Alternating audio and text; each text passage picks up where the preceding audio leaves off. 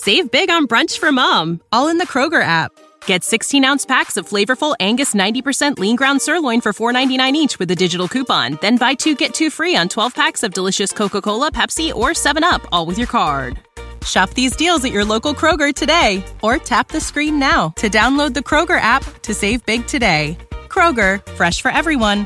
Prices and product availability subject to change. Restrictions apply. See site for details.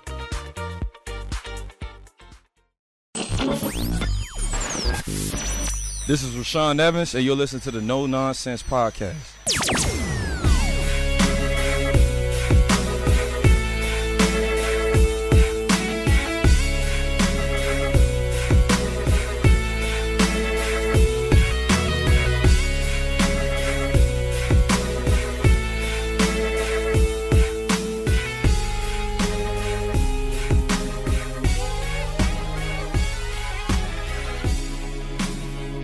Welcome into No Nonsense, a Tennessee Titans podcast, your place to go for on-demand Titans coverage that is 100% free of the nonsense that we always see in sports talk these days. I'm Luke Worsham, joined by the other two hosts of No Nonsense, Matthias Wander and Will Lomas. We are back after a week off for a pretty exciting episode. We're going to talk about the Titans' schedule, which was unveiled last week. We're going to dive in a little bit to rookie minicamp, which happened over the weekend for the Titans. Then we're going to be joined by Justin Mello, our good friend, to talk about the Titans draft class, one of the best guests we have on this podcast, so you'll want to stay tuned for that conversation. And finally, as always, we will conclude with Stop the Nonsense. Let's start with the schedule, guys. We got it just about a week ago. We know the Titans' three preseason opponents, which we did not know before the schedule was put out. But in terms of the regular season, we already knew the opponents. It's just about now the order of games when the bye week falls and primetime games, of which the Titans will have three, one on each of the opportunities. A primetime game on Monday Night Football against Buffalo, Sunday Night Football against the LA Rams in Los Angeles, and the Titans will host the San Francisco 49ers for a Thursday Night Football game in late December, just 2 days before Christmas. What do we think, guys? Initial impressions of this schedule. So I was on vacation when the schedule came out, and I'm not going to lie to you. I literally just saw the schedule for the first time right now. So my initial impression, it's a tough schedule. I know we knew the opponents. I guess I never really took it into account too much. The good thing is we play the Jaguars and the Texans twice, and we always play the Colts low. So the division, we should have a significant advantage in the division games. But some of these opponents are tough. You know, at Seattle is always a tough game. Buffalo, one of the best teams in the league. The Chiefs, one of the best teams in the league. The Rams with Stafford now. The Saints, although they're switching quarterbacks, they still have a lot of talent on their roster.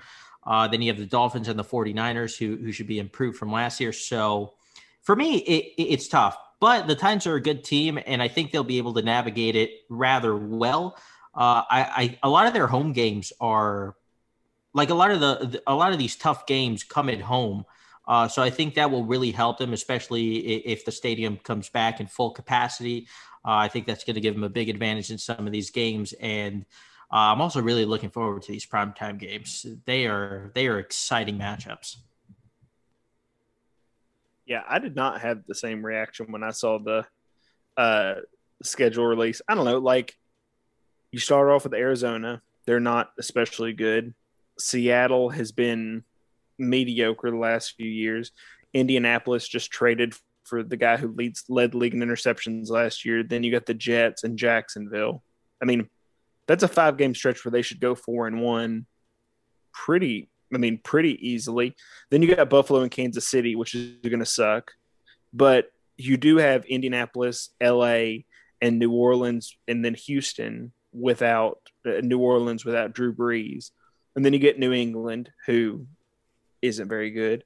Then you get Jacksonville, Pittsburgh in December with a broken down Ben Roethlisberger, San Francisco with whatever amalgamation they're going with at quarterback, then Miami and at Houston to finish the year. I mean, I don't know. Like, that's what, Josh Allen, Patrick Mahomes, Russell Wilson.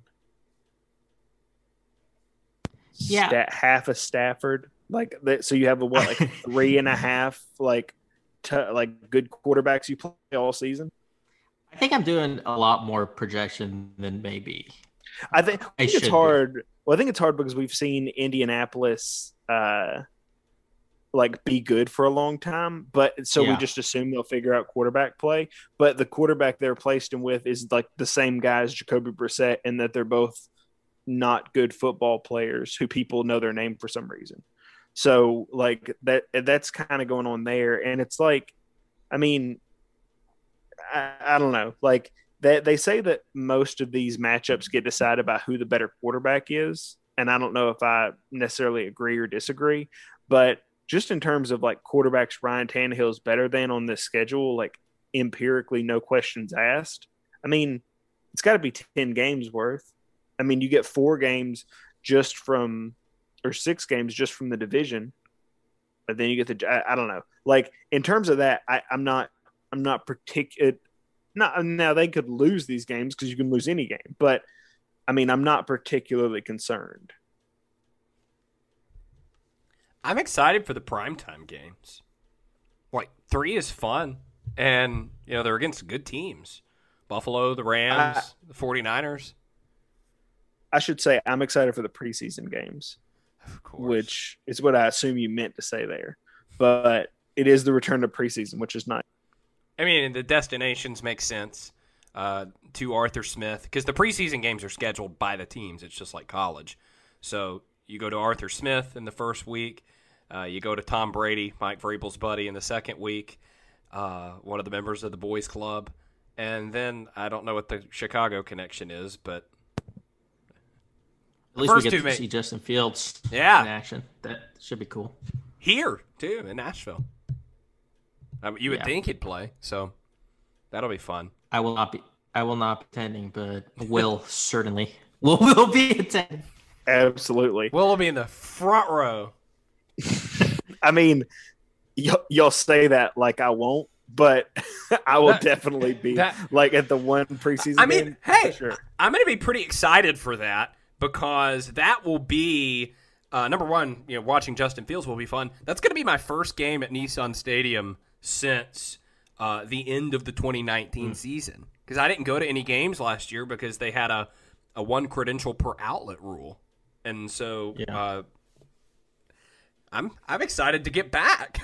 And I'll be back this year. So looking forward to that. Yeah, the home opener also, I know the Cardinals were really hit or miss last year, but in Kyler Murray's, is this his third year? I think it's his third year. Yeah, it'll be his third year. He technically should be exploding it and finally taking off. I think that could be a really high-scoring game and one that could be the better ones, at least of week one. And what's really exciting is, you know, all indications are that we are trending toward that being a very much post-COVID, I'm not going to say world, but a post-COVID America. And I just think it's going to be really just exhilarating to be in a full stadium. You know, Kyler Murray, DeAndre Hopkins, the Titans, and like I said, you know, full stadium. I just think it's going to be really, really exciting and a big relief and sort of feeling of ecstasy after this year from hell that we all have had because of the coronavirus.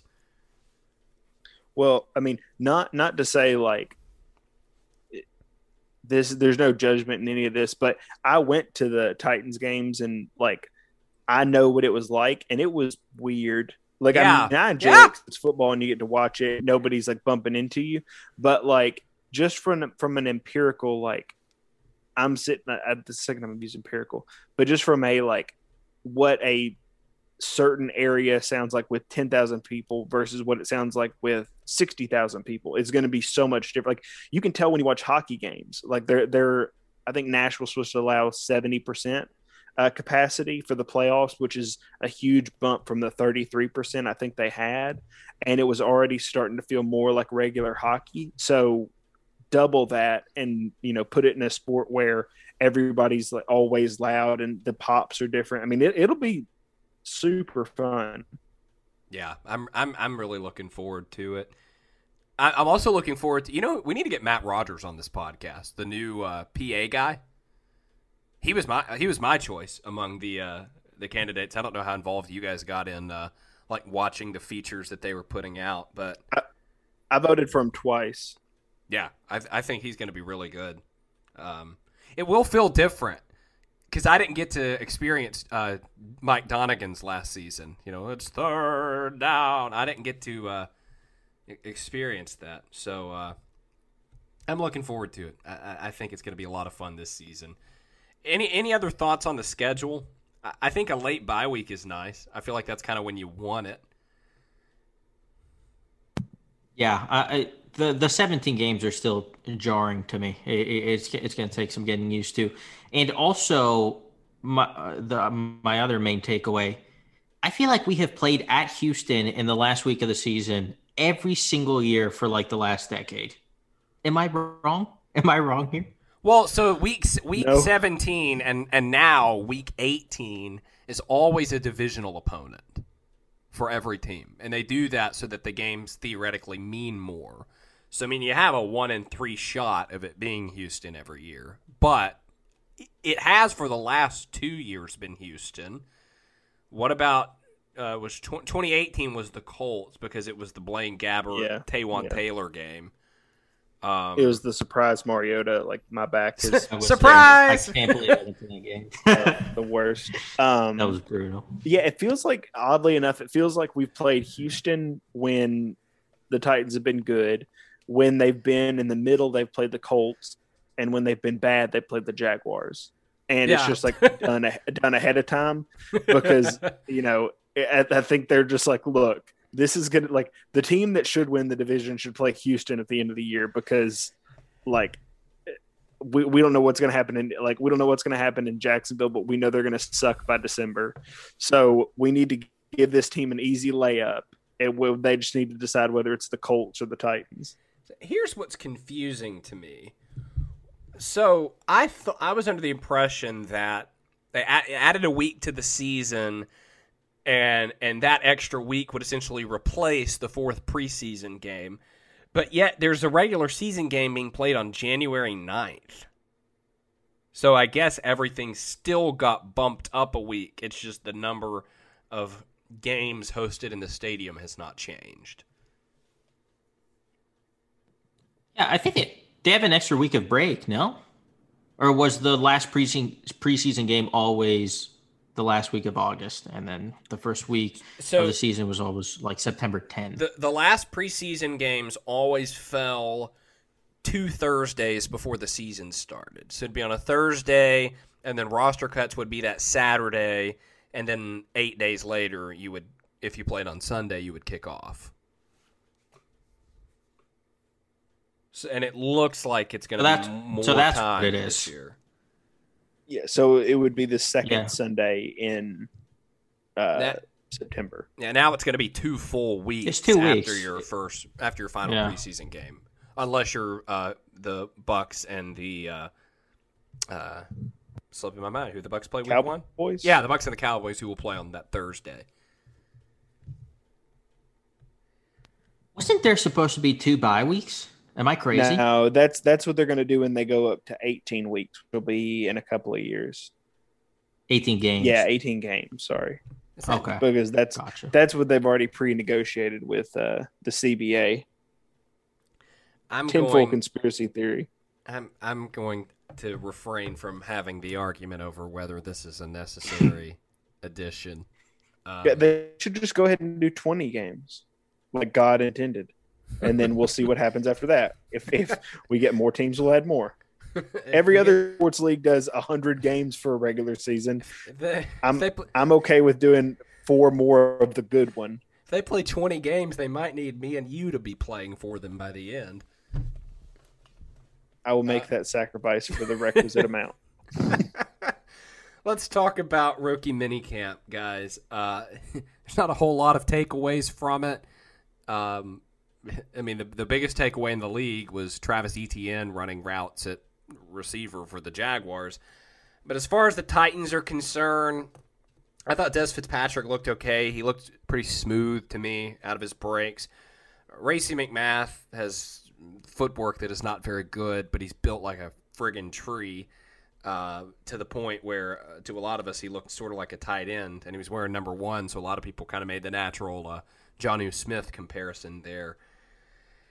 Other guys, Naquan Jones, the undrafted free agent, and we'll talk about him with Justin Mello. He was the only defensive lineman at rookie minicamp, and so he was getting like 3-on-1 coaching at some points. That's really all I have. Elijah Molden is hurt in some capacity. I don't think it's that big of a deal. He did practice. He was just limited. No Farley. That's probably to be expected. Weaver was out there. And I'm just sort of kind of rambling out my notebook of observations. From what you all have seen or heard, what did y'all think about these developments of rookie minicamp? I don't have too many thoughts. Maybe Will has some. I can talk about it. I think Weaver being there is a good sign. Because, yeah, I was gonna say that it feels like that entire story has just died down completely. Yeah, it seems like there's not, and whatever, like the will come out and we'll know at some point, but it doesn't feel like there's a lot of momentum behind it where it's he did one thing and then it opens up a closet full of skeletons, which is nice because that's happening, you know, a few states south in Texas. So I mean, haven't heard from that lately either, by the way.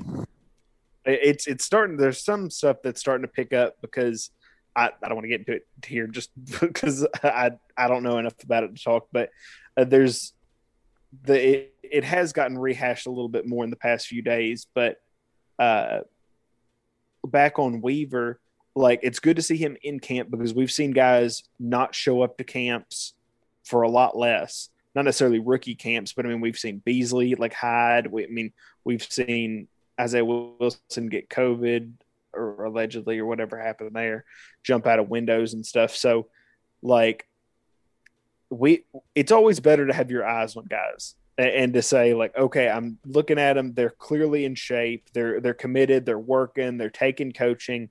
That's good. Like, they're doing the things they should be doing, and they don't look. It doesn't look confusing or too big for him. The other takeaway I have is that I don't know how much to put into this, but the fact that they didn't add any undrafted free agent wide receivers other than Kalijah Lipscomb, who they signed, but who isn't really undrafted free agent from this year because he was a guy from last year. He had a terrible day. That day that I was there, he dropped like 6 passes and then hurt his hamstring. And that was still enough to get him the job going into camp. So that tells you all you need to know. Yeah. So, but like for Fitzpatrick, that's a vote of confidence. And then, you know, like you said, it's not going Math's footwork is legendary or he's exceptional, but you look at the two guys on paper and you would think that McMath would be smoother and more explosive and stuff. But Fitzgerald looked good and on the clips that I saw. And I like that. Patrick. That's right. Not Fitzgerald. I'm going to do that. I'm going to do it 100 times because there's a famous receiver named Larry Fitzgerald. And nobody knew who this guy was 3 weeks ago. But anyway, I will slowly adapt to that. But the other big news is obviously the corners not being there. And like you said, like, I don't think any of that's exceptionally scary. Like, it's not like any of them got on the field and then had to be like carted off or walk off or anything like that. They're just being precautionary. Yeah. Farley, I don't know that really we expected. I think it would have been probably more surprising to see him out there. And he said that he works with Todd Torricelli, who's the sports medicine director, while the team practices. And then he's still doing all the meeting room stuff and everything like that. And, you know, he may be involved in walkthroughs and stuff. We don't know. And then Molden didn't practice until the last period, which was a modified 7-on-7. And it was modified in the sense that they would snap the ball and run the play, but there would be no pass thrown. It would just sort of stop before the pass would be thrown. And he participated in that. So, like, it's not a big deal. And we're to the point where, you know, Mike Vrabel is very slow with how he likes to bring players back from injuries, especially at this time of year. So this is not a concern. Yeah, which is that's all. I'm good. Freaking out. Yeah, freaking out about Farley not. Yeah, Matthias's first messages back from vacation were, "What's going on with Caleb Farley?" Like, and he's like 800 texts. Had back surgery a month ago. Why is he not practicing? Yeah. Let's talk about a former Titan, Tajay Sharp, released by the Kansas City Chiefs on, I think, Monday. There's been some, like, jokey stuff on Titans Twitter about, like, oh, the Titans should bring back Tajay Sharp. But, like, I don't think it'd be that bad of an idea. Why not? I mean, how much are you going to pay him? Like, the minimum? You might as well bring him in for some competition. And if he's better than some of these other guys who are pretty much fringe roster players, what does it hurt you? Nothing. Yeah. I mean, the whole argument is, well, we know he's not good. And it's like, I don't know. Like, I mean, we know he's not great. We know Cameron Batson isn't good. It's like we know several, like, wide receiver 5s and 6s in the league aren't good. But all you have to do at that point is just be not terrible. And I think I can confidently say that Tajay Sharp is not terrible. Like, I mean, his rookie year, and I've said this several times lately, is – his rookie year was basically the same year that Pittman had for Indianapolis last year, and he's getting, you know, everybody falling over backwards talking about how great he is and how he's going to be a stud wide receiver too. Like, I mean, a 500-yard receiver is a 500-yard receiver. So I don't know. Like, we talk a lot right now, but wait until you have to see Nick Westbrook-Akina, like, get some actual snaps and then tell me how you feel. I mean, he's not, like, going to come in and save the Titans, but you can't be you can't on one hand say, man, this wide receiver depth stinks. Well, you know, why don't they bring back that guy they had? You know, he didn't really make it with other teams, but oh, no, not him. No. Like, I don't think you can say both things. It's like, no, at the very least, he is going to catch the ball. He didn't have very many drops when he was here, and he would always catch the ball. Granted, he was not very athletic. He didn't do anything after the catch, but at least he will catch the ball. And like I said before, what does it hurt you to bring him in? We have on the roster right now guys like Chester Rogers, Marcus Johnson, Cody Hollister. Well, like, it doesn't hurt us anything to just sign him. And at the very worst, he comes in when a lot of years are injured and he just fills in on snaps. It's fine. And there was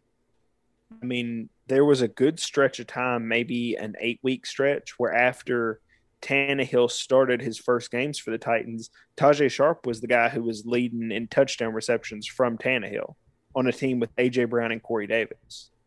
So, I mean, take that for what it's worth. Obviously, he wouldn't do that now, but they did have some sort of chemistry.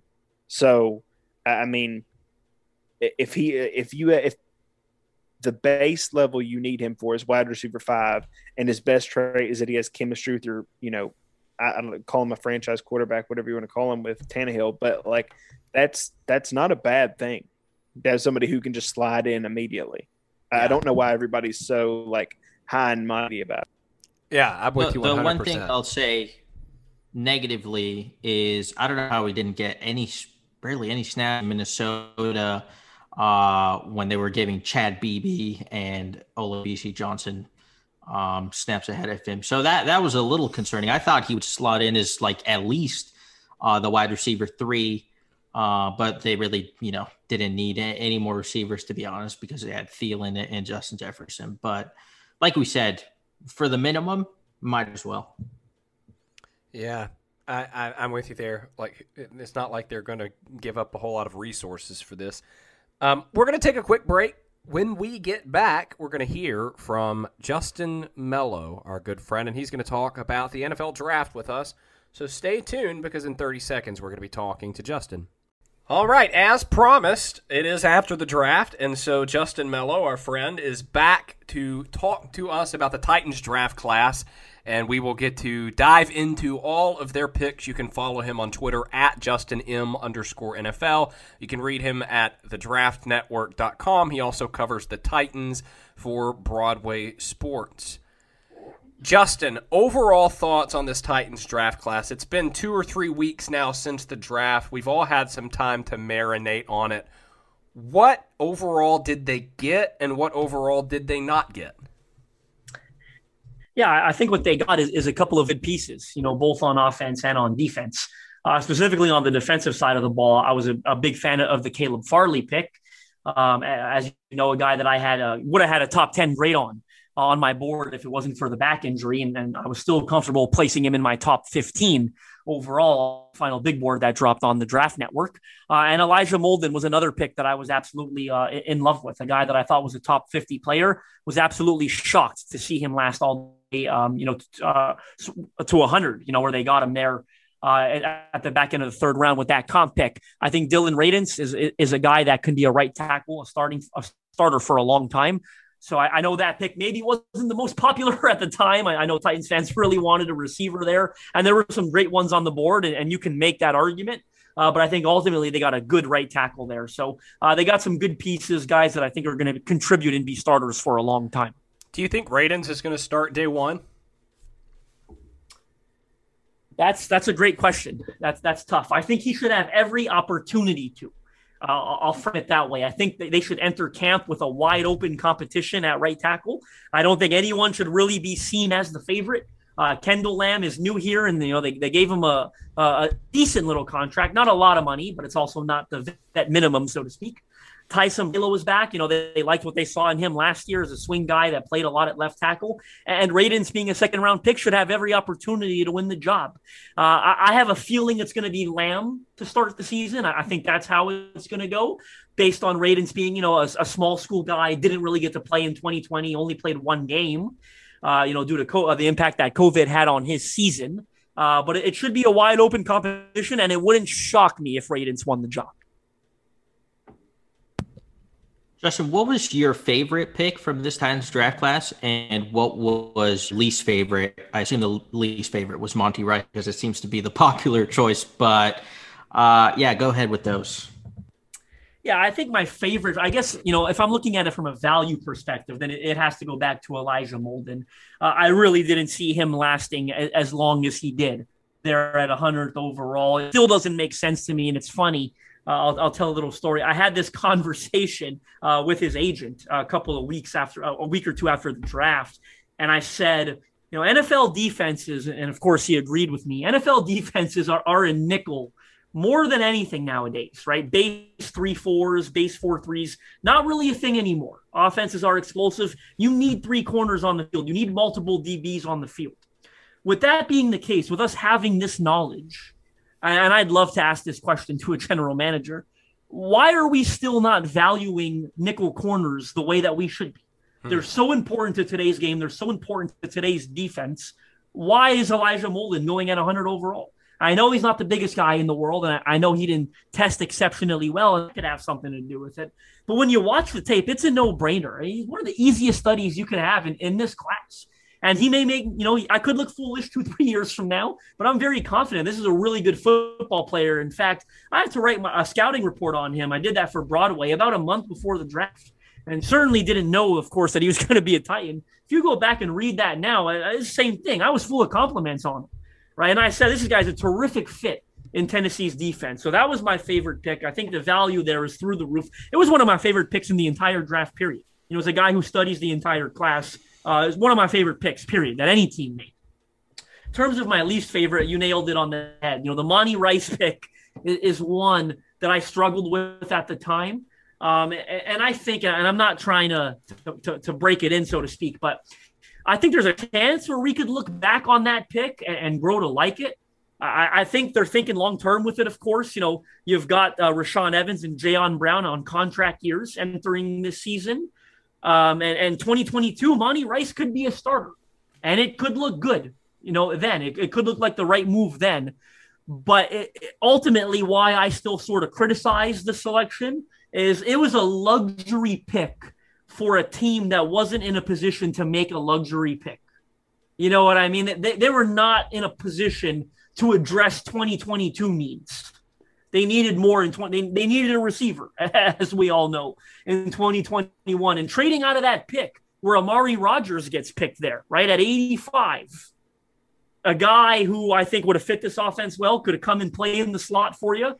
It's interesting that you trade that pick to a team that runs a similar scheme to what you run on offense, right, with Matt LaFleur there in Green Bay, and take Amari Rodgers. And look, the Titans knew that. That's one thing maybe not I don't think every fan realizes. When they're trading picks away, they know they know who's going. They know Green Bay's coming up to get Amari Rodgers. The Titans didn't want Amari Rodgers. And that's what I find interesting, that you didn't want a guy that another team that runs a similar scheme on offense, they go up and get him. Let's just say I think we should watch very closely at what kind of pro Amari Rodgers becomes. Yeah, it's interesting because everybody talks about the value of Fitzpatrick and where they got him. Based off of everything we know about Robinson, the suggestion there is that they had an equal to or better grade on Fitzpatrick than they did on Amari Rodgers, just because they've talked so much about having pods of players, and to basically trade out of that spot and then to like you said, to use the pick on Rice, they're basically saying they think there's either no difference between the two or they had Fitzgerald rate or Fitzpatrick. I've done that a million times. Rated higher. But yeah, so one of the things I want to talk about isn't actually in the drafted players. It's the undrafted players, because I look at the undrafted class and you see all the tight end, H-back type bodies. They've got Carter. They've got Miller Forrestall from Alabama, who I really like. They've got Briley Moore. Like I don't know how much of the sixth round was planned in terms of, okay, we're going to grab these two special teams guys and then we're going to get on the phones and call up all the guys who might be potential undrafted free agents at tight end. But it does seem like they attacked that position exceptionally hard. And at some point in the draft, they just decided we don't think there's a big enough improvement in the, let's say the fourth round for the tight end we could grab as opposed to the undrafted guys. I looked on your big board and I couldn't find any of those three undrafted tight ends on there. But I was wondering if you had any insight in that or any opinion on any of those guys.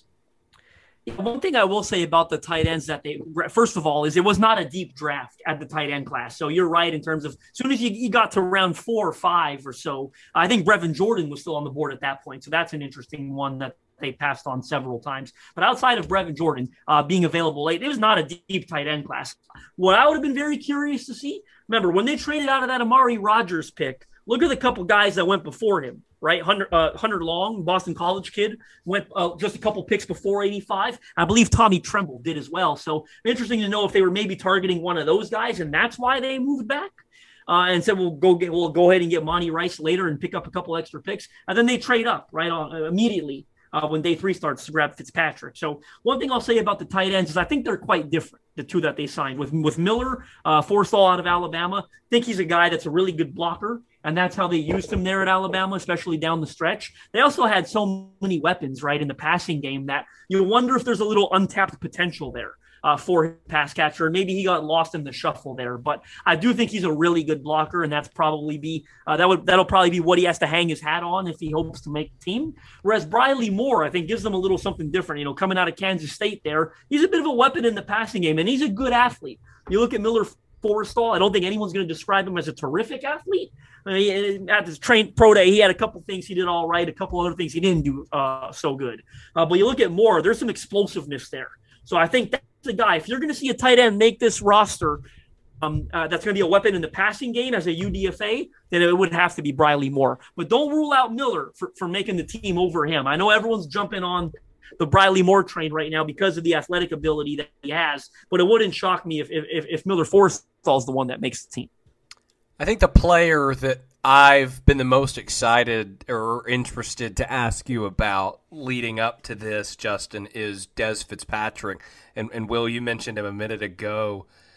I don't really even have a specific question. I just want as much knowledge as possible on this guy because regardless of whether he's worthy of it, he's gonna have to have a pretty big role, barring some sort of roster move that has not been made.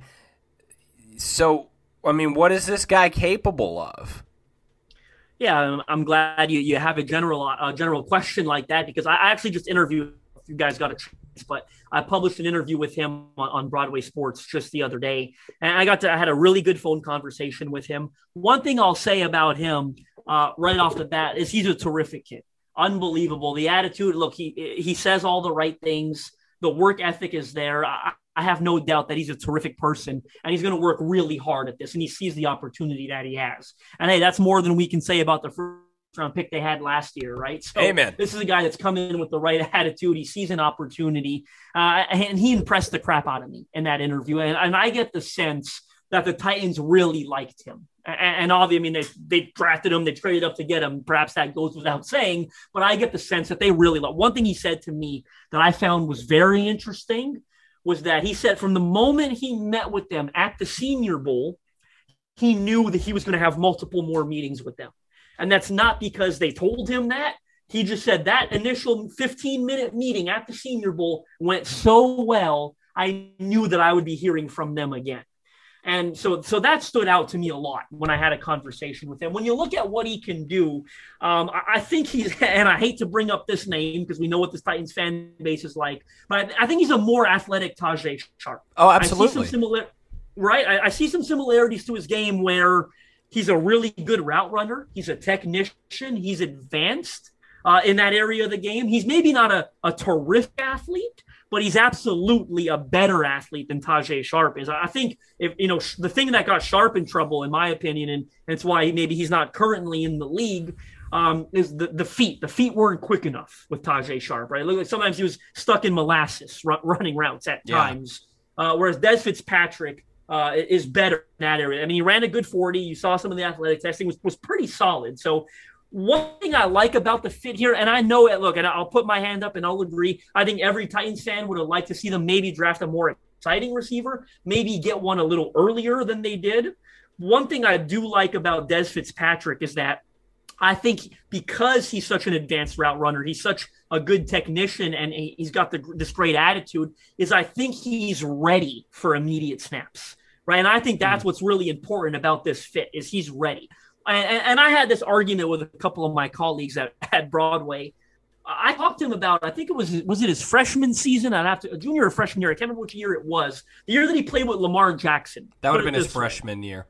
There you go. His freshman season where he played with Lamar Jackson. That's the only time he had a quarterback. Let's be honest. The only time in college that he had a quarterback. Well, and I was going to ask you about that because I did a pop-up live show after rookie minicamp.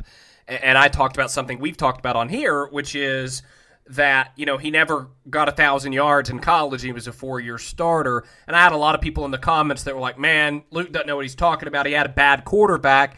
Okay, my response to that is, I still think it's potentially a fair measure. Where do you stand on that? Because he was a four-year starter, but yet you look at the production, and it's not really that eye-popping, even with 4 years of it. And you bring up a good point there. For me, though, what I'll say is a young guy, a really young guy that put up 700 yards receiving, the only time he had a quarterback worth a damn, to me, that's a guy that is absolutely was capable of putting up 1,000 yards in his later in his career if he had a quarterback. So, look, it's not eye-popping, and you can make the argument that great talents can transcend some of that, right? AJ Brown, DK Metcalf, they didn't play with great quarterbacks at all. Right, and they still put up some numbers at times. So Des didn't do that, right? He didn't transcend the talent there. But a guy, again, that put up 700 yards at such a young age, what's the difference? It was the only time he had a quarterback. You're telling me in his senior year he doesn't put up 1,000 yards? If it's a full season and he's got a good QB, I think he absolutely does that. One more quick follow on Des Fitzpatrick. Do you think he's position versatile or is he outside only? I think he can play in the slot a little. I think he's such a good technician and such a great route runner. I think he's capable of playing in the slot. He's on the bigger side, obviously, but I think it's possible that he can play in the slot. I do. What position group on the Titans do you think is still the weakest post-draft? Is there a specific position you believe they maybe should have targeted more aggressively in the draft? Is it the receiver position still? It would have to be a toss-up between receiver and tight end, right? I think everybody would agree with that. I mean, I'm probably going to say tight end because you have AJ Brown at wide receiver. You know, and yes, they're not deep enough, and you're certainly concerned about the wide receiver 2, wide receiver 3, depth, all that. Well, you've got an absolute superstar at wide receiver 1. At tight end, you don't have either of them, right?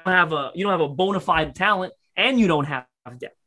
So I think there's no doubt that it's probably the tight end position.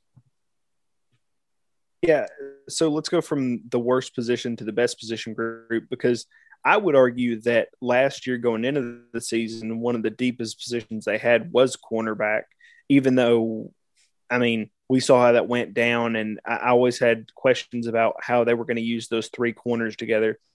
Fast forward to now, and the defensive backfield has been completely remade, but I still have the same question, which is, where does Christian Fulton end up? Because I've tried to figure it out. I've tried to say maybe he'll split some bound time and somebody will go inside. Maybe Farley chases somebody across the field. But in my head, I can't figure out how Fulton gets to see any significant time, because I think Molden's going to take all his snaps inside the slot unless they use him as some sort of Molden as some sort of dime safety, and then Fulton comes and plays in the slot. What kind of projection are you thinking of right now for Christian Fulton? Yeah, we're all slightly disagree with the first part of what you said there, is that I do think Fulton is absolutely going to be one of their top three corners this year. I don't think that's going to be Molden. I think it'll be Fulton. And I can't wait. It's going to be fascinating to me, actually. And you've probably got to be a big fan or cover the team to be fascinated by this, but where Fulton plays, I can't wait to find out. And it's fascinating to me because when they drafted him last year, I was very confident that they were going to play him in the slot. I think the plan was to start him at nickel. When they drafted him, you had Adoree Jackson, you had Malcolm Butler. They were not going to kick either of those guys inside, and they didn't, or they wouldn't have. And I think Fulton was the plan there. And I remember when they drafted him, and I think, Luke, I think you also did a similar piece, right, where you spoke to LSU cornerback coach, I believe it was Corey Raymond was his name. Mm-hmm. He talked about his ability to play in the nickel. And that he goes, we had plans for him at LSU to play him in the nickel. That's where he was going to play. I think it's very possible that Fulton still starts in the nickel this year. If I was a betting, I had to put money down right now, I would say he's going to be their starting nickel, but I'm not as confident in it as I was heading into last year, because I think you could also kick Jack Rabbit inside and play Janoris Jenkins in the slot. Whereas I didn't think that was the case with Adoree Jackson or Malcolm Butler. But that's what I mean when I say it's fascinating to me. What do they plan to play? Do they plan to kick Jack Rabbit inside and play Fulton on the boundary? Or do they want to play Fulton inside and have Jack Rabbit on the boundary? I think it's going to be Jack Rabbit on the outside with Fulton in the slot. And to answer sort of the second part of your question regarding Molden, I see a similar role for him. Of course, barring injury, he can step in. But if everybody's healthy, I think he's Imani Hooker in Imani Hooker's rookie year. Remember when they drafted Imani Hooker and everyone said, well, you know, it's a similar mid-round. They didn't really need a safety. Right. Interesting. You know, they had just drafted Dane Cruikshank not that long ago. You had Kenny Vaccaro. You had Kevin Byard. Interesting that they went out and gotten safety. I see similarities between their game. Whereas, remember when John Robinson spoke about that Hooker pick? He said, oh, as soon as we turned the tape on, we saw the football IQ. We saw how smart he was. We needed this kind of guy. Well, what happened? Imani Hooker came in, played more than any of us expected. Right, because they started using him as that dime, or they started using him as that third safety, right? Dean Pease loved those three safety looks. That's how they used Imani Hooker. I think Elijah Molden has the same level football IQ.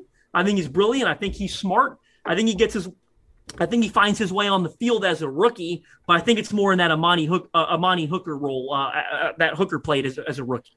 That's a really good question, Will. Let me ask this then. So I think – when I'm thinking of prototype, I understand what you're saying in terms of that, you know, sixth guy off the bench that plays the extra safety position with Molden. But do you think they'll use Molden more in the box? Because when you watch him at Washington, he is just unrelenting. I mean, you can line him up inside and he'll take on a pulling guard and he'll do all that dirty work. He'll stick his nose in the fan, like all that stuff. Like, Do you think they use him more like Vaccaro, where they have him in the box and they leave Hooker back since he was a pretty good deep safety last year? Or do you think it'll just go like a natural progression where they move the two starting safeties, one of them is always going to move down in the box because they've got a better idea what's going on? Like, I guess that's a convoluted way of saying, do you think he replaces from a stylistic standpoint more of what Vaccaro off, or if he's going to do more of what Hooker did last year? I think he'll do more of what Hooker did last year because I think he's capable of playing in the box. And I think that's the big thing you're getting with him, in my opinion, is you can move him all over the defense. He doesn't have to glue into the box. He doesn't have to be glued to nickel. I think he can do so much for you. I think he can play in the box, but I would be beyond shocked if we see him in the box as much as we saw Kenny Vaccaro. Because let's be honest, that's where Kenny Vaccaro really thrived. Right, he's not a deep safety guy. Kenny Vaccaro wants to bring the hammer. He wants to play near the line of scrimmage, right, and impact the game in that way. I don't think Molden is that guy. Truthfully, and this may not be all that popular, I'd like to see Kevin Byard step into the box more this season because I think, again, you got some flexibility on the back end there, and I know Byard can be your ball hawk, but with Hooker back there, I think Molden can move a little back there. Out of the three of them, which one is best playing in the box in terms of skill set? I think Byard gives you the best in there, especially when it comes to covering tight ends. I'd like to see him match up more in that side of the game. But I think the best thing you have here by replacing Vaccaro, let's say with a Hooker or a Molden, is you gained more flexibility. You got safeties that are more versatile and can do more things than Kenny Vaccaro could. I tend to agree with that, Justin, because my general philosophy over the years has become safeties have the biggest impact when they play in the box. Now, I feel like I can go to the draft and find any old guy who's going to be an okay, deep cover two or a center fielder in cover three. Whereas when you're playing in the box, like you said, it requires this specific skill set. And I think that Byard's full talents can be better used that way. And I think this whole conversation that we're having is fascinating because I personally feel like we get too caught up in, well, this is a slot cornerback, and this is an outside cornerback, and this is because of how different slot receivers are these days. And Mike Vrabel made this point to a question I asked him after I think it was the second round or the second and third rounds, where it's like, if Michael Thomas is in the slot, then Caleb Farley might have to become a slot cornerback that week. But the next week, if you've got Jamison Crowder in the slot, then maybe it is Molden. Do you think we're getting too caught up in labeling these cornerbacks, whereas it's really just about get three good players on the field and see what happens? Yeah, I love that. And I love that you said that. And I love that, Vrabel's point on that, because get good players on the field, right? And get good defenders on the field. And Elijah Molden, for example, is not strictly a slot corner. I mean, Washington played him quite a bit at safety. They asked him to move around the defense and get good, versatile players on the field. And they have that on defense more this year than they had a year ago. Because, again, Byard can do multiple things for you. And I feel good thinking that we're going to see Byard in the box more this year than we ever have. Let Molden play some in there. Let Molden move to safety, right, as well. Where rotate those three, move them around, get them on the field. Christian Fulton, like you kind of on that point, Christian Fulton can play inside. Christian Fulton can play outside. I think Jack Rabbit Jenkins can play inside. I think he can play outside. Farley, we'd have to see it a little bit more because he's really been exclusively an outside guy, but he's so talented and the natural abilities just through the roof. I see no reason we can't move around. We just have to see him do it, right, and get maybe a little acclimated to it. But I think it's a great point. Get good defenders on the field. Let them be versatile. Let them fly to the ball. Move them around your defense and be tough to play offense against, right? That's the ultimate goal, right? You want to be tough to play against. So I think they got guys that can do that for them. Straying away a little bit from the Titans, which team do you think had the best draft overall? Was there a specific class that you thought maybe stood out more than the other ones? Yeah, I've been asked this question a lot the last couple of weeks, and it may not be the most popular choice, but I really like what the Carolina Panthers did. I really do. They got a bunch of guys that I would have liked to see. The Titans get guys that I had mocked Tennessee to get. I thought J.C. Horn at pick number 8 was terrific. I think he's an elite corner that's going to start on the outside for a long time. a lot of Titans fans wanted Terrace Marshall, right? They were in the second round, or the Titans just a couple picks before. So Marshall's a guy I loved coming out of LSU, big, fast receiver, excellent ball skills, was, you know, kind of flew under the radar there a little bit, played alongside Justin Jefferson and Jamar Chase there in that championship winning season. Tommy Tremble in the third round was a tight end, as you guys know, that I absolutely loved, was a huge fan of his, wanted to see him on Tennessee, loved the fit there. Brady Christensen, the tackle out of BYU, I think was a good pick. They got guys, they got good value later. Davion Nixon, who had him going 158th overall, you know, not many people. Keith Taylor, I love the corner, Elijah Molden's teammate there in Washington, huge fan of Keith Taylor, big, fast, strong, can play on the outside at 166. I mean, that one shocked me. And Deontay Brown, the guard out of Alabama. I mean, I knew he wasn't going to be on every team's draft board because he's very much a specific style guard. You're not going to ask him to move laterally and do a whole lot. He's a phone booth guy, but to get him at 193, I thought that was great. So I'm a big fan of what Carolina did. Let's narrow the focus on that. How do you think the Titans draft compared to the rest of the AFC South? And that's always hard, especially when you've got one team with 2 first-round picks and one team with no picks until the third round. But just in terms of going in with needs and addressing them, I know it's a, like I said, I know it's a hard question, but I've just seen so much positive reinforcement for the Colts draft in Kwity Paye, who, whatever, if you like him, you like him. That's I don't have a knock with that. I wasn't in love with him. I thought he was a first-round guy, but not a slam dunk. And then they also followed that up with getting Deo Odigbo, or I think that's how you pronounce the last name, who was cool, and I enjoyed watching him, but he's coming off of an Achilles injury, and he's going to have to be asked to step in immediately when he gets healthy. And I don't know. Like, I guess that's letting too much of my bias lead. Why don't you go ahead and stack the classes for me? Yeah, I thought the Titans had the best draft in the division, and that's not because, don't get me wrong, that's not biased. I don't think it's because I'm giving them an A+ and they knocked it out of the park and yada, yada. I think it's more so a product of, I don't think the other teams drafted very well at all. Truthfully, that's just my honest opinion. I mean, look, of course, Trevor Lawrence is a home run at number 1. That's a no-brainer. ETN at 25, I mean, I didn't hate it at the time. You know, you could argue the value of a running back when they had 1,000-yard undrafted guy last season. You can argue the value there, but I don't know. You know, Urban has him lining up at receiver and stuff. I don't really know what the heck is going on there. Tyson Campbell at 33, I was a little shocked by that. I mean, I think he's got all the tools to be a good corner, but I did not think he would go at 33. I think there were much better players on the board there. Walker Little at 45 was, I mean, that's the ultimate risk pick. That one really shocked me for Jacksonville. I mean, that's a guy, he looked like a first-round pick the last time he was on the field, but he hasn't been on the field in 2 years, right? So I really did not think he was going to go as early at 45. You know, Andre Sisco at 65 was okay. I think they got some good value in the fourth round with J2 File and Jordan Smith. After that, I don't think they got a whole lot. I mean, you look at Houston's draft, I mean, it's an absolute disaster, truthfully, right? For the most part, it might be the worst draft out of any team in the NFL, all 32 teams. I mean, mainly they didn't have a first or second round pick. And then what do they do with that third round pick? They take a quarterback, and I get it. They need insurance based on what's going on with Deshaun Watson. But I've got little to no faith that Davis Mills is an NFL starting quarterback. I mean, that would absolutely shock me to see Davis Mills turn into a starting quarterback. I mean, Nico Collins at 89, I did like that pick. I do like Nico Collins. I think he's going to get stuck there, unfortunately, with a team that probably won't have a QB.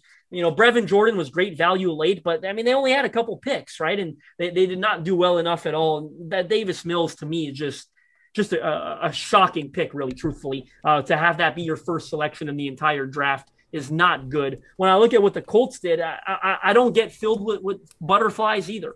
You know, and I do like Kwity Paye. I think he's a good football player. I thought they needed a tackle. You know, I know they just went out and signed Fisher, but that's a risk coming off the injury that he is. I was shocked they didn't go tackle earlier. The kid from Vanderbilt, Deo, could be great value. I did really like him, but we'll see how he comes back from that injury. You might not get nothing from him, right, as a rookie. And then round 4, they go out and get a tight end in Kylan Granson, who I was, you know, bullish on. Sean Davis, I was bullish on. They grabbed the QB from Texas. I mean, I'm probably a great kid, but not someone I see being an NFL quarterback.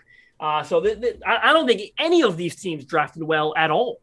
in the AFC. I mean, if I was ranking all 32 classes, all three of them are in my are probably in my bottom 10. Truthfully, Houston would rank last. Yeah, I think that's perfect. That's exactly what I would. Last thing for you, Justin. I feel like every year in training camp, I walk in there, and it takes like 2 weeks before I learn the names of the undrafted players, and most of them just end up getting cut anyway. So, for selfish purposes, but also for our listeners, who are the undrafteds we need to watch that you think legitimately have a shot to make this roster and aren't just sort of bodies for the next couple of months? Yeah, I think two guys that stand out to me, and I'm going to be interviewing a lot of these kids and doing some fun stuff with them and trying to introduce the fan base to them. The two guys that stand out to me are Chandon Herring is a versatile lineman from BYU. He looked pretty good the other day from what I gathered at rookie minicamp. He's a guy that I thought probably should have got drafted, can play multiple roles for you, and he did that at BYU. He played left guard, he played right guard, he played tackle. He's a big, athletic guy. They're really deep across the O-line, the Titans are, but I think he's the guy that has a good chance to make the team. And the second name I'll give you is Naquan Jones, right, the interior lineman out of Michigan State. The reason I bring up him is I think there's opportunity. First of all, wasn't he? I mean, Luke, you were there. I think he was the only D lineman the other day at rookie minicamp. So he was getting coached by 4 or 5 guys. It was really funny to watch. I mean, like you said, like Vrabel was over there and Williams was over there. Like it was 3-on-1 coaching and right. And I think that speaks. Obviously, you know, they only had one in the undrafted in the rookie class. But also, like, there aren't that many on the roster to begin with, interior defensive linemen. And now you know why I bring him up, right? He's getting that 3-on-1 coaching the other day. And Vrabel talked about him right after in the press conference. How often does Vrabel do that? You know, mention the name of a UDFA on day 1 or 2 that he liked and impressed him. So, and he did that with Naquan Jones. You look at it from an opportunity perspective, who's he battling with? T.R. Tart, in my opinion, and Laurel Murchison. And neither of those guys are really guaranteed anything. I think Tart really flashed last year. We saw, you know, but it was you know, here and there. We saw some plays. I think it was the Colts game. He made some really good plays at the goal line there. Really blew up. I think he blew up a running play and did it twice, actually, I think, on a goal line stand. And Laurel Murchison, I mean, he didn't show a lot, but he's a 5th-round pick. So, you know, they're going to work with him. But Naquan Jones should have every chance, every opportunity. There is nobody beaten down that is guaranteed anything. It's Naquan Jones, T.R. Tart, Laurel Murchison, and there's probably room for all three of them, truth be told. So if I had to pick 2 UDFAs to watch, I mean, because last year, Laurel Murchison made the team, T.R. Tart made the team, and of course you had Daquan Jones, Jack Crawford, so there's probably room for all of them. And Dickerson, right, so there's room for all of them. I think Dalen Mack is on the roster now as well, so there's a chance there. That's another guy. Lo, why are you shaking your head there? I need to know, Lo. I hate – okay, so Matt Dickerson, notoriously the worst player the Titans have ever had. Man, that may be a little bit – at one point I had a thread. There have been worse O-linemen. There have been worse O-linemen that we've seen on this team. I mean, you remember what is it, Will Svitek? Will Svitek. Whatever it was. TJ Watt's BFF. That's the worst I've ever seen. But so I made this thread at one point where I just cut up every play he was in, and they would put him in on goal line situations, and inevitably they would run right at him and score. They would run 2 plays in another gap, and then they'd find him, and they'd run right at him and run right over him. And it happened for 5 straight games, and it was just the worst. And in the playoff game, Mike Vrabel started him at nose tackle the whole game, and it just broke my brain. So Luke says Matt Dickerson because he knows it's going to like make it's the whole 100%. Jameer Douglas thing too. Like, yeah, where it's like you put him in for one play at center and he snaps the ball to the 20-yard line. Like, I mean, it's all these players who are just so bad, and I don't know why they start, but he's just trying to egg me on. I'll be honest. I don't remember seeing him do anything good, so I got to tell the truth there. But I think there's a chance there that Naquan Jones, T.R. Tart, and Laurel Murchison all make the team, right? It's not impossible. So Naquan Jones, to circle back to your question, Luke, Naquan Jones, Chandon Herring, they're the 2 UDFAs that I think have the best chance. I know the punter. I didn't say the punter because we have Brett Kern. We know it's going to be almost impossible. He was bad. I saw him. The hang time is not good. Really? No chance. Okay. Yeah. What a great story. What a fun guy coming from Australia. He was great at Cincinnati Cincinnati. He had a really good college career. So, but if the hang time, that's interesting to know about the hang time. But he's such a fun guy and a fun story. I wonder if they stash him on the practice squad, though, at least. James Smith is his name, right? Yes. Yeah, James Smith. I stood and watched him for several minutes on Saturday. And big career at Cincinnati.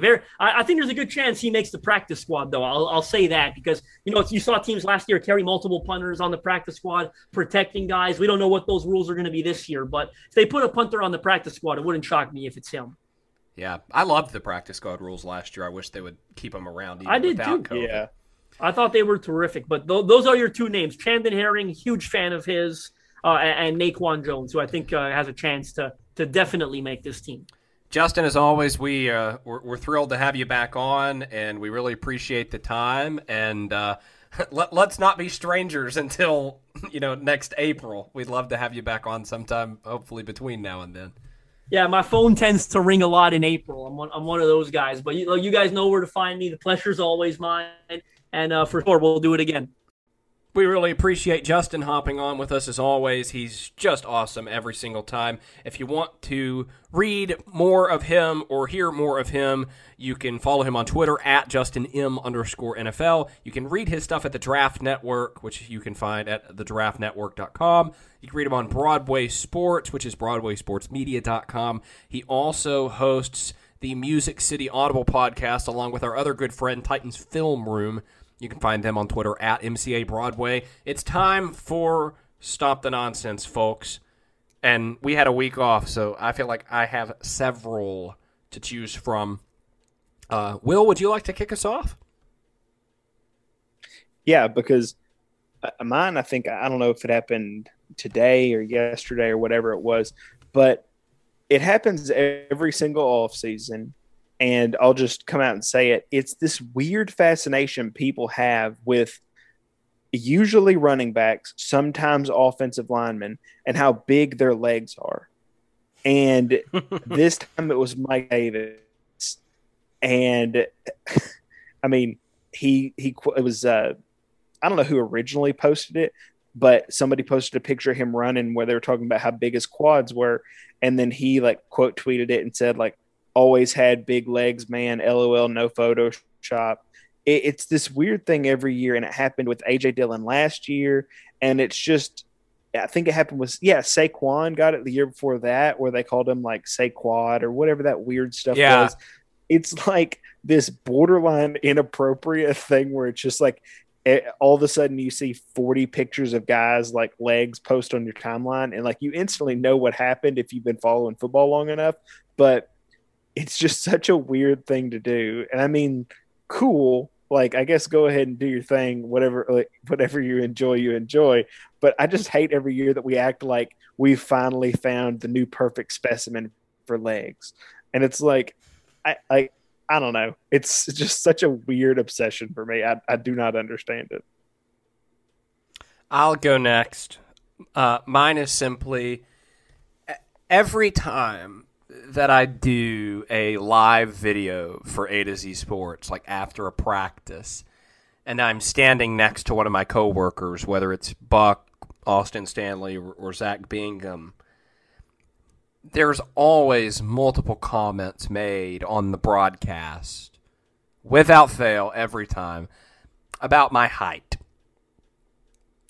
And the comments usually range around something like, man, is Zach just that tall, or is Luke just that short? Listen, why don't you just listen to what we're saying, like about the Titans, instead of demeaning me publicly? I'm not like offended. Stop objectifying everybody. Yeah, exactly. I'm 5'8", by the way. So I'm 5'8", so I'm not like tiny, but I'm also not like very tall. So a lot, yeah. That I mean, in all seriousness, I don't care. I think it's funny, but like every time, like those are the first comments. Like this was the first one I'd done in like a year because I haven't been at Titans practices in like a year, and I clicked on it to watch back. And first comment: how tall is Buck? I'm like, not that tall. I'm just pretty short. What you should do is you should slowly bend down a little bit more every segment. Yeah. And just make it seem like he's growing or you're shrinking, and just like, or like stand farther away, or like all of a sudden stand on like top of the box that makes you taller than him, just to see what the response would be. Oh my gosh. Yeah.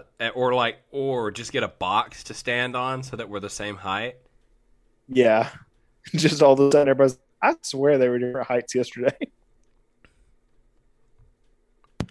I'm also 5'8", so I feel your pain, but it's not that bad. It's not like we're, you know, 4 feet tall. I don't even think worse. About it unless someone says something. I know, honestly. Yeah, all right. So I'll finish up here. I honestly, I could talk about a lot of things, but I'm going to talk about Tony La Russa. So the White Sox and the Twins were playing. Luke, you're a baseball correspondent, so correct me if I'm wrong on anything I say. The White Sox were winning 15-4, I believe, and it was the last inning. And the Twins brought in their fat catcher, Astudillo, I think, to come in and pitch. You know, and people love when position players pitch because they absolutely suck at it. So unless you're Anthony Rizzo, who struck out Freddie Freeman a week or so ago. I did see that the only baseball clips I saw. Well, Anthony Rizzo's an all-star first baseman, and Freddie Freeman won MVP last year. Yeah, Otani and whatever. So I don't know what else you need me to say. I only know one baseball player, and it's the best baseball player of all time.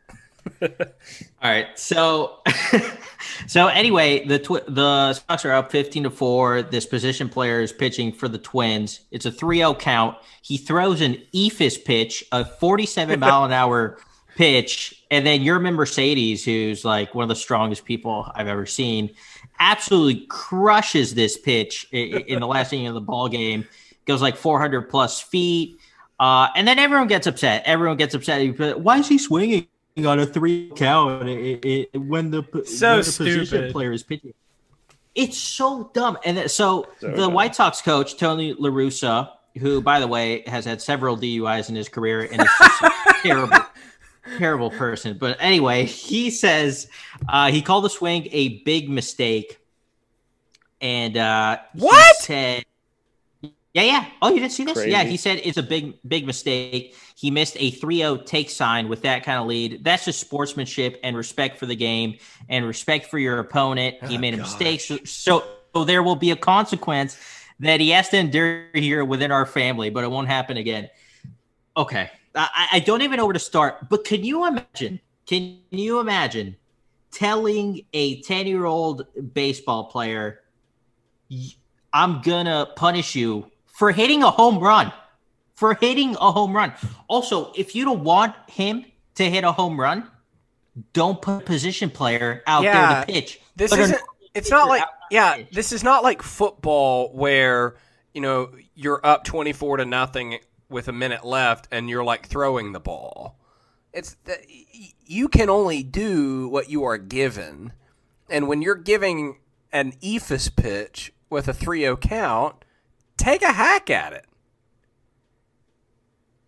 I would have crushed it. I would have crushed that pitch. For sure. Also, it's baseball. There's no clock. They could have come back. They could have scored 12 runs in the next half inning. Exactly. And you lost the game because you didn't take that swing. So that bothers me. And I know baseball has a lot of unwritten rules.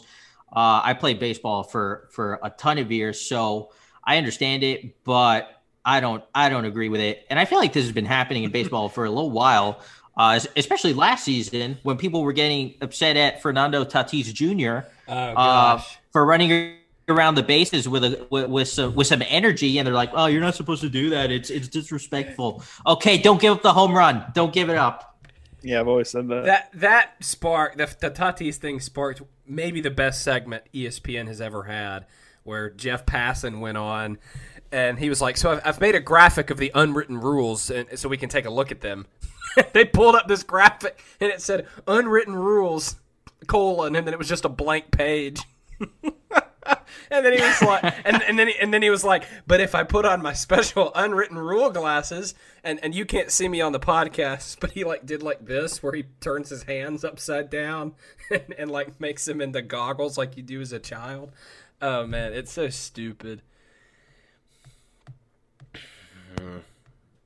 Like I don't care. Will, like any comments? Yeah.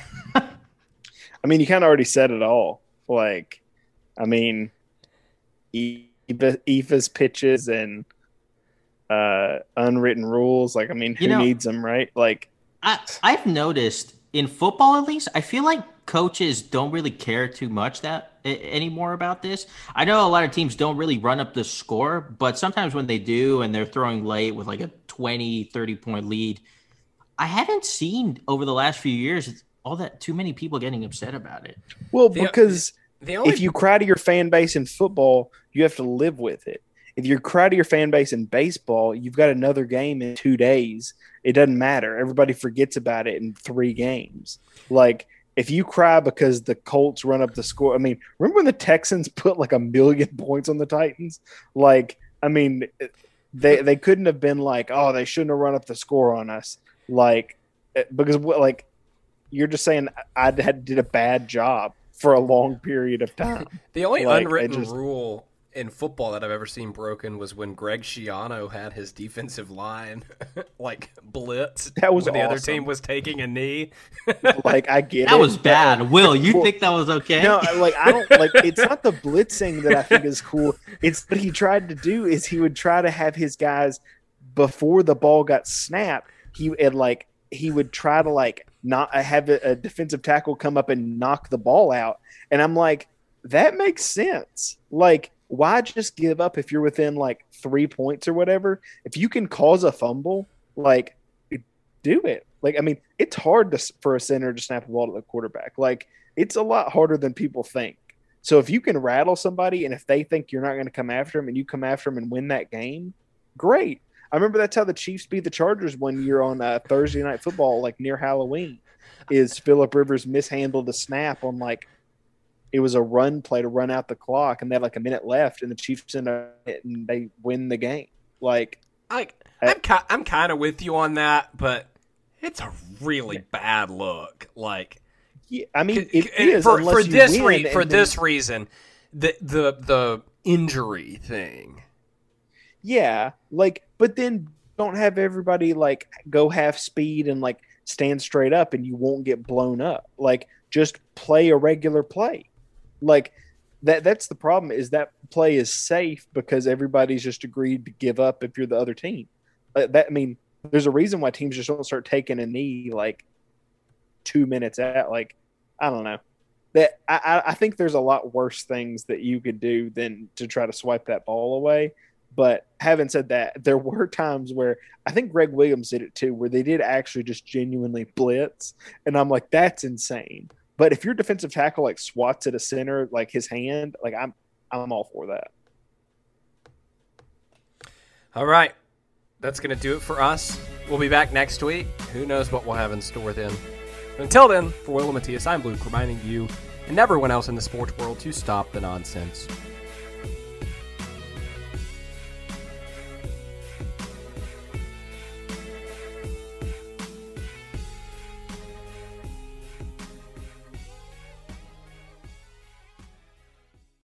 Without the ones like you, who work tirelessly to keep things running, everything would suddenly stop.